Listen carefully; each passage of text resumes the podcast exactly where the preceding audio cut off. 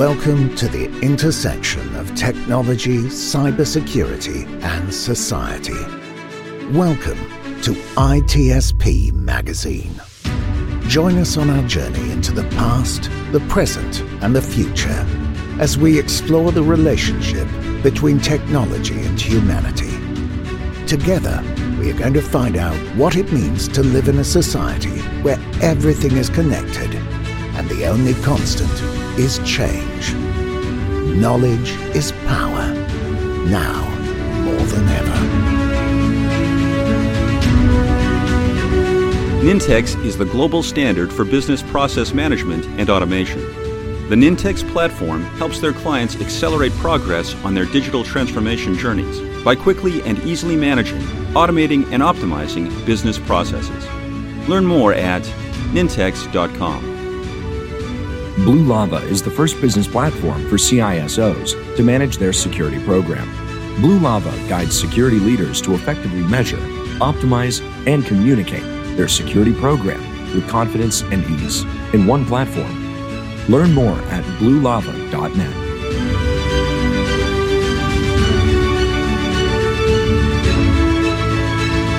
gentlemen, thank you for joining us on ITSP Magazine. Once again, we hope you're not bored with it. We have a great story coming in today on uh, the channel that we call Audio Signals. I'm flying solo today. Sean, uh, let me my space. Let me have it.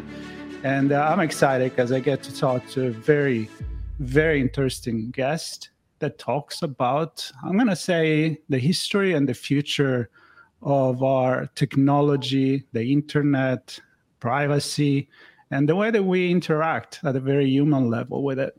And that's what we do on ITSP Magazine. We have conversation at the intersection of technology, cybersecurity, and society. And I couldn't think anything better than covering that with the Electronic Frontier Foundation that just celebrated 30 years 30 years a long time in internet time. And we're doing that with the executive director, Cindy Cohn. Welcome, Cindy. Thank you. I'm so happy to be here. I'm so happy to have you. I have so many questions, but as people know, this is not a Q&A. This is try to tell a story. And I think that what we would love to know is, first of all, a little bit about yourself. And then we can jump in into, I don't know, I'm thinking – memory lane what was the internet and technology back in 1990s and where are we now and where are we going so just a fun conversation but let's start with you yeah, so um, I am a lawyer by training. I'm not really a technologist, although it, you know, 21 years at the EFF, I know my way around some technologies. Um, and I have, as I, have been at the EFF formally for 21 years, but I actually started working with the EFF in the early 90s um, because the EFF approached me and asked me if I would help them challenge the government's recruitment um, uh, restrictions on exports.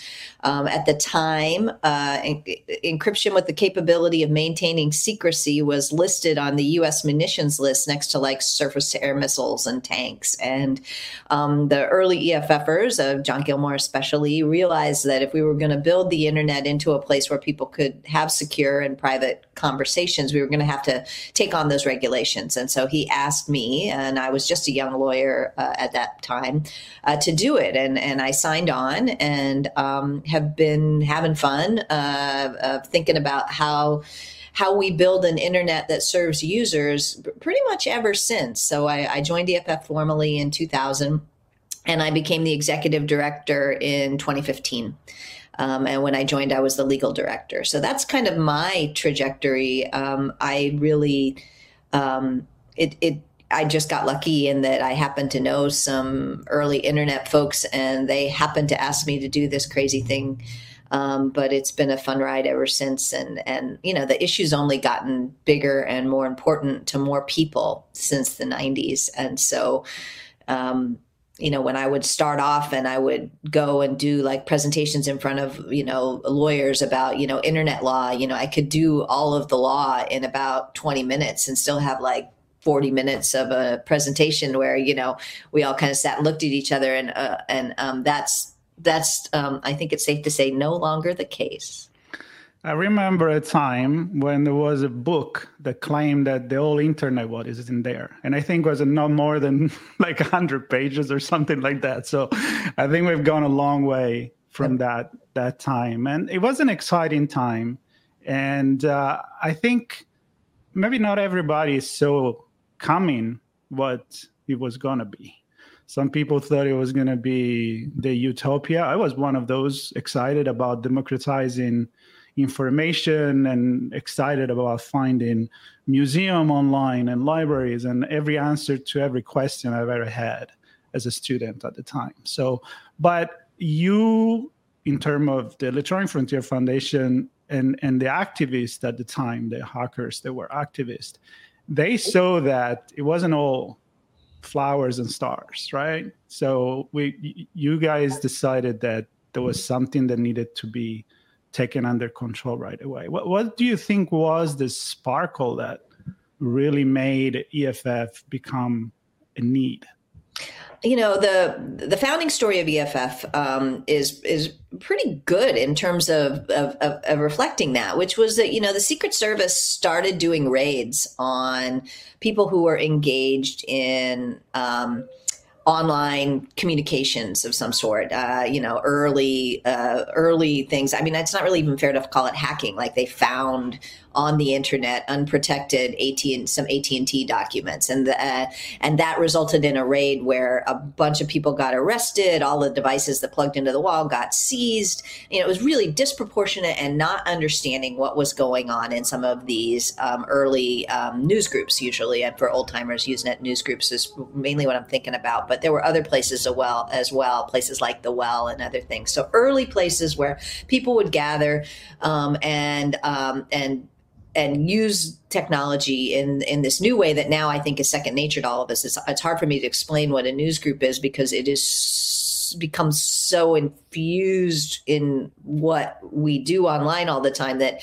uh, it's hard to make it sound like anything interesting. But um, so you know uh, John Perry Barlow, who was a founder was a founder of EFF, and Mitch Kapor, who was um, the creator of Lo- the founder of Lotus Notes, the first online spreadsheet program. They were both involved in these early internet communities and and saw these kind of crazy disproportionate raids happening and government really not understanding what was going on and people getting hurt as a result and um, and decided that we they needed to found an organization that was going to be standing up for the users and the creators in this new space that we were creating this new you know we call it cyberspace now. Um, it's it's had a bunch of names but um, and i'm still not sure uh, how we can call it because the internet's so big now and it's in all of you know i'm not sure that you can call your refrigerator cyberspace even though it talks to the internet. But um, i think called that, cyberspace now. Yeah it's, it's, i don't know. It's, it's, it's dragged into it. But so they created this organization to have people who could stand up for the users in this and realizing that they were going to need to put a stake in the ground for that. Um, and that's what the electronic frontier foundation was. It's got a you know uh, that's the kind of founding story of it. And and the first case that EFF did um, handled was um, one of those situations. It was about a little company in Austin, a game company called Steve Jackson Games. If if people are old school gamers, they it still exists. Um, and somebody in one of their forums posted a, a document that um, was was very angering, I think, to AT and T, um, and it resulted in a raid on this little company that nearly drove it under.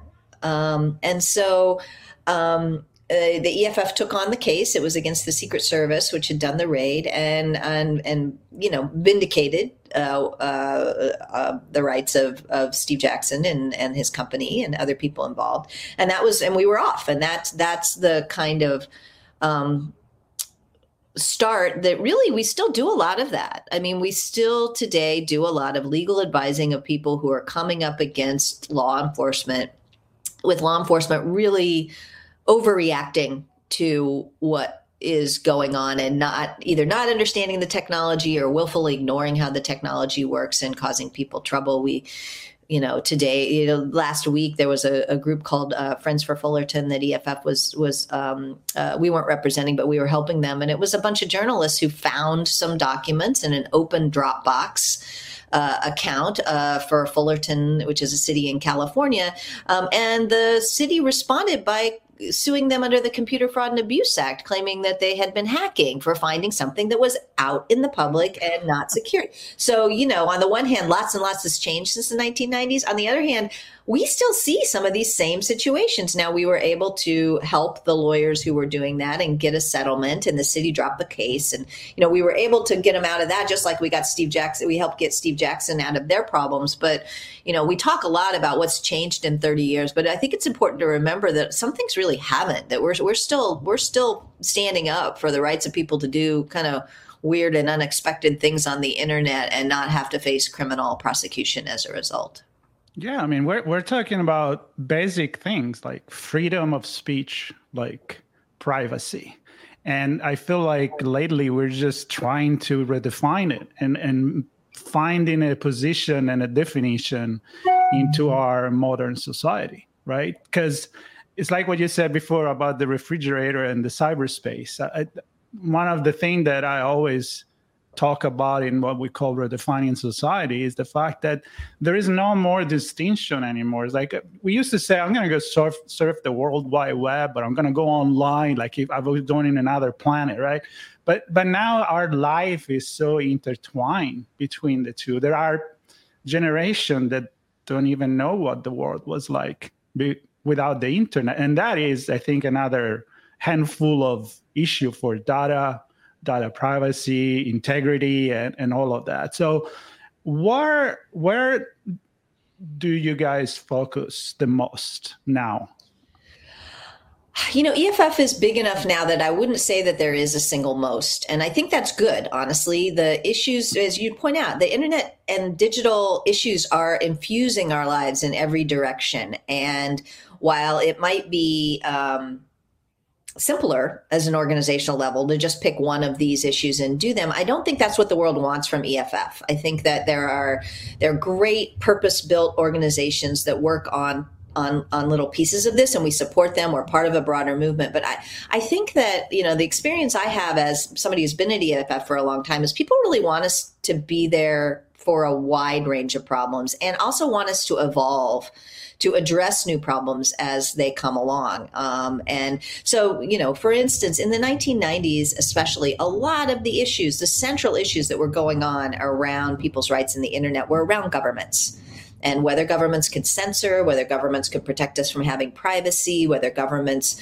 you know, are were interacting, and, and that hasn't gone away. We, are still doing that, as I mentioned in the Fullerton case, but also kind of you know globally and helping people who are under repressive regimes get information out and fight censorship. And we just we just had a a, a fight that involved um, the country of Mauritius recently that was trying to pass a censorship provision, um, and we stood up with the local activists there. So those things haven't gone away, but we've seen the rise of corporate interests being a real threat to people's privacy and free speech rights. And, and, in fact, on a lot of the internet, being the decider of whether people get to speak or whether they get privacy and what that privacy looks like. So we've grown um, to address those issues as well.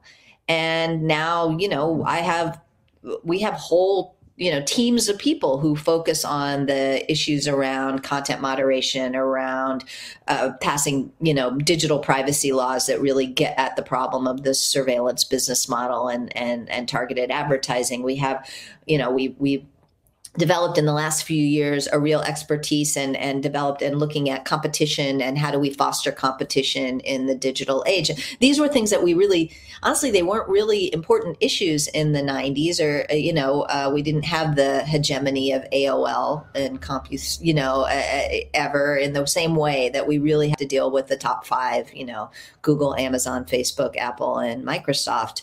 Um, so i think that that we have grown to tried to grow to meet the issues. Um, so, you know, what what would you say our our single focus now? I think our single focus now and across the time has been to try to empower the users and the creators. And by the creators, I don't mean the you know people at Facebook rolling out the next thing. I mean the people who are really uh, pushing the edge of creativity online. That those are the two constituencies that we try to stand up for and uh, uh, you know the where we have to stand up for them and how we have to stand up for them changes over time and has grown over time.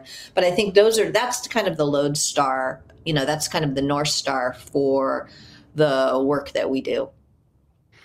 It's definitely a i don't know a monumental goal because i feel like as you're describing this i just see a 360 vision on everything and, and really it's important to have organization that has been around for 30 years that have all that experience a lot of lesson learned and probably never finishing to learn because that's one of the things in our industry that's for sure right so yeah. you, you can never be oh we know how to deal with that because then you have a new social media you have a new advanced technology you I don't know how if you deal with artificial intelligence and machine learning, but definitely you, I know you deal with data collection and and all of that. So the fact that you focus on the users is very important because we like to talk to the users, and by users, we also mean the the company owner, marketing, CEO, the businesses that use this technology, you started with that. You started yeah. with the first case was just that. So, but the need to bring, and I'm going there now, the the legal, the politicians, the, the people that make the laws to understand. And I know there is a big movement. I can mention a few organizations that I'm familiar with that they are trying to connect this gap between uh, you know pen tester and and, uh, and a white hat mm-hmm. and uh, and the way that they need to be perceived in terms of making the internet and the online world mm-hmm. secure mm-hmm. so how do you position yourself now in between this because i don't want to get the, the wrong perception that you're like always there like fighting the man you know what i mean like you're, you're actually working with it to to make a better technology world right? Yeah absolutely. And i think that we do we do a couple of different things. I mean we we have a project it's it's a, a long-standing one called coders rights where we really do help people who are doing security research figure out how to tell the world what they found in a secure way. And you know, sometimes people see the big fights where something breaks up and somebody sues a sues a coder for you know uh, for presenting um, evidence. But what you don't see underneath it is all the work that we do to try to help make sure that that's that's not the right outcome, right? If we if we can navigate it such that the people who find security flaws can still talk about what they found and can get the thing fixed, which is actually much more the most important thing, right? Um, we will help them try to get there. And, and really, um, the ones that break out into litigation, while, you know, sometimes that's important because we can set a legal precedent. Um, so I wouldn't tell you that I'm, you know, always sad when that happens, but that's kind of the, you know, the impact lawyer in me going, oh, oh big problem. Yay, we can make some law. Um, but, but for most people in that situation, the best thing for them and for the world is to try to just get the problem fixed and let them be able to tell about it. So we do a lot of that. You know, we're in a world now where there are bug bounty programs, right? Where there are a lot of systems in place to try to that where companies are signaling that they want to hear about problems and they want to fix it. And I view that as a success of our community. And it's not just EFF, but it's the broader community of security researchers to really get the companies to move from the idea that when somebody tells you a problem with your system, you know you should sue them and shut them up and and and and make you know call the cops on them to one where you welcome that because it's going to make your system better and you build systems to support that. That's a sea change that has happened. It's happened since the early 2000s and we had a role in it. I think there's a lot of reasons why this has happened some of which is that some of those same security researchers ended up inside companies and convinced their companies to take a different strategy. Um, but we know some of those people and we've helped them with it. So i think that that's one indication of uh, a, a, way in which we've tried to take what was a problem for our communities and turn it into something that wasn't so much of a problem in our communities. And we still see it whenever there's a new area where security research is is is taking on. The first reaction of the companies involved is to get really mad and sue them. And then we move them into, so this happened with medical devices, uh, where the first people who were, were hacking into pacemakers or uh, insulin pumps, you know, and showing how insecure those things were because they were terribly insecure you know, um, you know, reporting out open over the open internet how your heart's doing in a way that lets somebody hack your heart is really, really dangerous. Um, uh, and they built systems. There were systems that were, you know, maybe not exactly that, but pretty darn close. And so we've we've that was a community where we really had to push and move and now you know medical device companies are much better about people reporting security things we're going to say the same thing with the internet of things um, uh, and, and, you know, um, you know, we watched, you know, Ring, for instance, the the home, you know, uh, the home security thing. We kind of, you know, pay get really really mad when it, we showed that people could hack into those cameras but when we made enough noise about it and embarrassed them enough you know they, they locked down the rings in a way that makes it much much safer for people who are using it. Now we still have other problems with rings don't get me wrong but we we were able to get Amazon to shift from its initial instincts around this to a much more embracing of the idea that security is a team sport and the independent security research community that are, are doing this, they're they're ultimately ought to be embraced as part of your team um, and and supported, not viewed as the enemy. Um, so we do that. You know, we work to support strong privacy laws. We work to, you know, in the context of the tech companies, we try to bring in a tech focus, and we're talking a lot about what my friend Cory Doctorow calls adversarial interoperability or competitive compatibility. Um, in addition to issues around law and policy around antitrust and creating competition, both here and in, in Europe and, and around the world, um, because we understand how the tech works. And so we were able to come into that conversation and introduce another way we could think about bringing in more competition that didn't come out of the policy shops and it didn't come out of the legal shops because they look at what can policy do and what can law do and we look at those two things but we also look at what can tech do and so these are all ways in which you know we have tools and depending on the problem we try to bring our to- the right tool to the thing. You know sometimes you do just need a lawsuit. It's just us and them. Um, and again as a lawyer and a litigator you know i kind of relish those moments. They're fun but they're not the right tool for every problem. Yeah i agree. It's kind of like when you talk to people in the military is like our goal is not to have wars right? So I, I love that. And and one other, um, I'm going to quote moment here, but when you were talking about running bug bounty, there is a saying that says that you're running a bug bounty either you you know it or not. I mean, you, you pay for it or somebody's doing it, and that's not a good news. Yeah. Talking about that, I would like to take the opportunity of your you know being involved in with EFF for such a long time and uh, we mentioned this before we start recording this uh, about uh, the, the the cult of the dead cow and and the book that Joseph Menn wrote. We had it on the show, and I think one of the important things that you learn in that book is that hacking is not just about technology. What made that organization different was the fact that they under- understood the mindset of people. Yep. And I'm wondering based on your experience, you know, like when they took Microsoft case, you know, they knew how to use. Um, I'm not going to say manipulate, but you know, I come from advertising myself, so I know how you, you need to push certain lever and and make the news go around so that the public opinion will come around. Yeah. How how important and how do you feel like the media right now not not the small publication specialized like this one but the the big media are understanding and representing these kind of issues. Because i i'm very you know i got a little pissed here and there with that. I, I, am really worried about it. I think that we had a moment where um, everything tech was good. Um, although it wasn't all good i mean we've always still had the kind of media trope of the you know um, nasty hacker in his pajamas in the basement controlling the world you know all the way back you know uh, you know we got the computer fraud and abuse act because ronald reagan saw a movie called war games. Um, now you know matthew broderick was the hero there but even in that you get those little kind of um, bad hacker stories. So that trope still exists and it's it's worse and worse and worse. But now we have a new trope which is bad tech executive right like that that and and i i worry that um, at this point in time the media is so excited and focused about how horrible the big tech uh, leaders are um, and I, I, have problems with him as I as I uh, often tell people. I was mad at Mark Zuckerberg before you knew what he who he was. You know, uh, Facebook's Facebook reneging on their promise to keep your work on Facebook private. That happened in the late 2000s, and we called them out, and so did other people. So I am not I'm not an apologist for these people at all.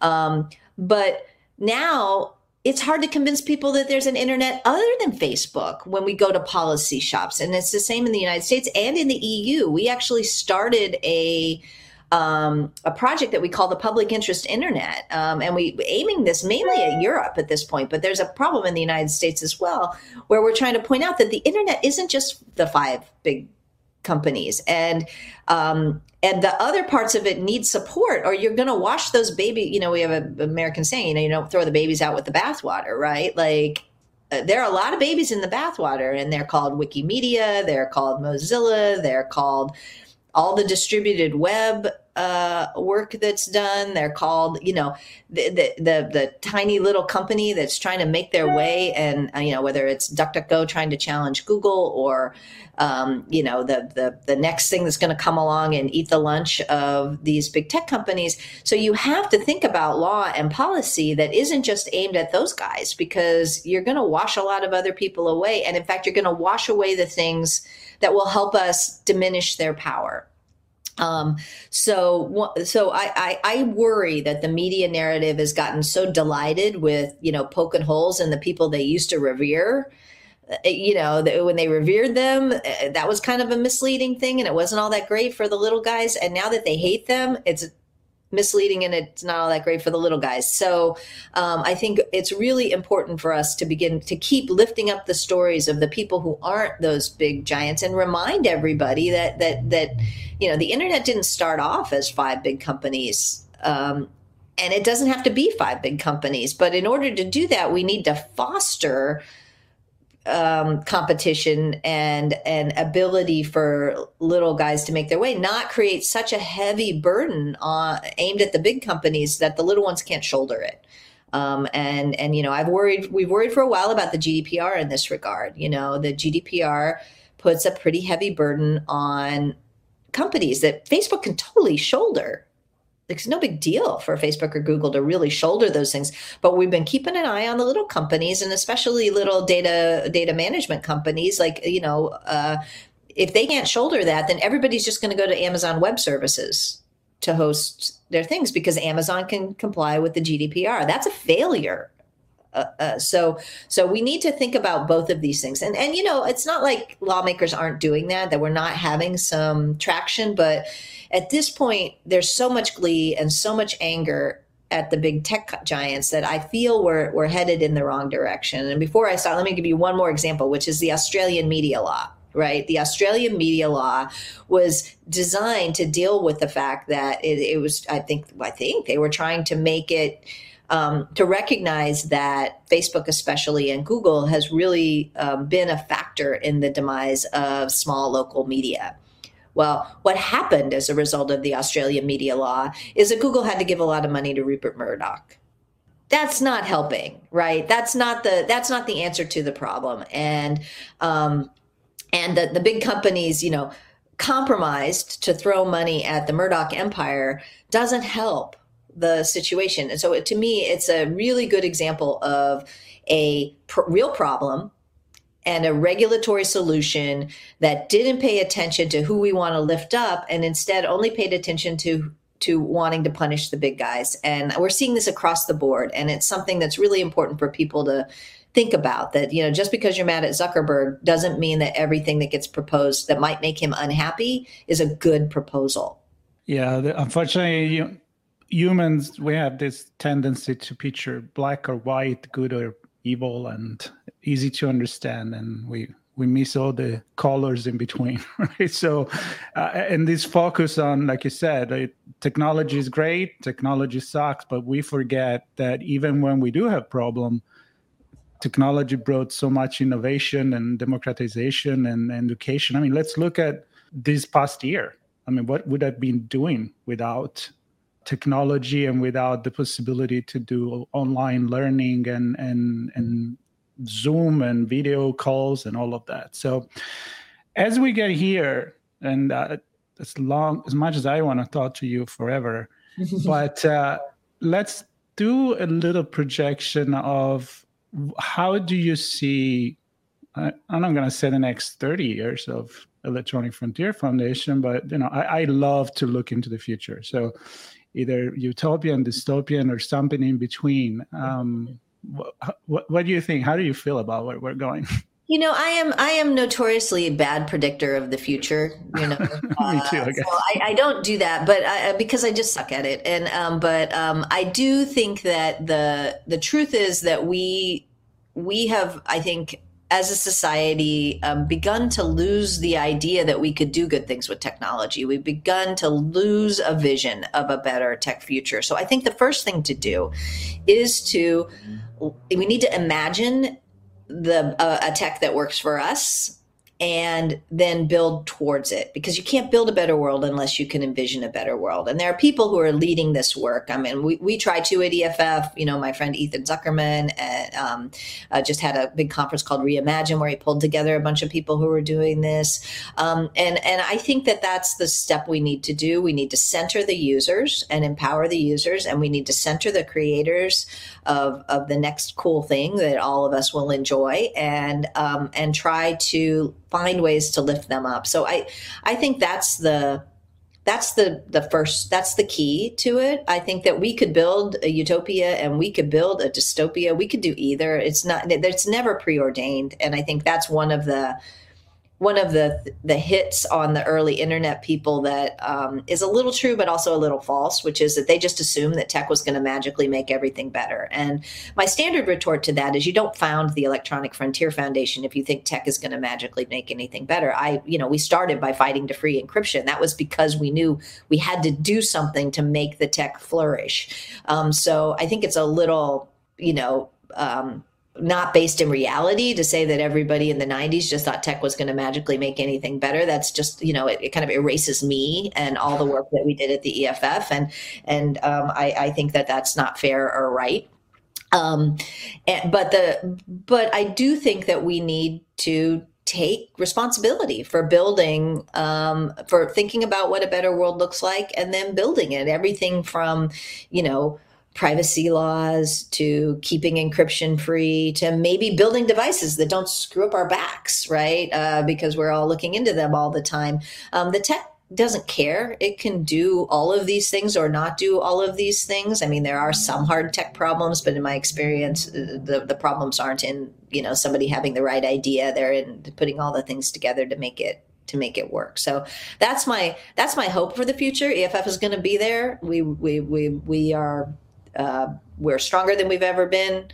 Uh, we're larger than we've ever been. You know, we came through COVID with our support growing.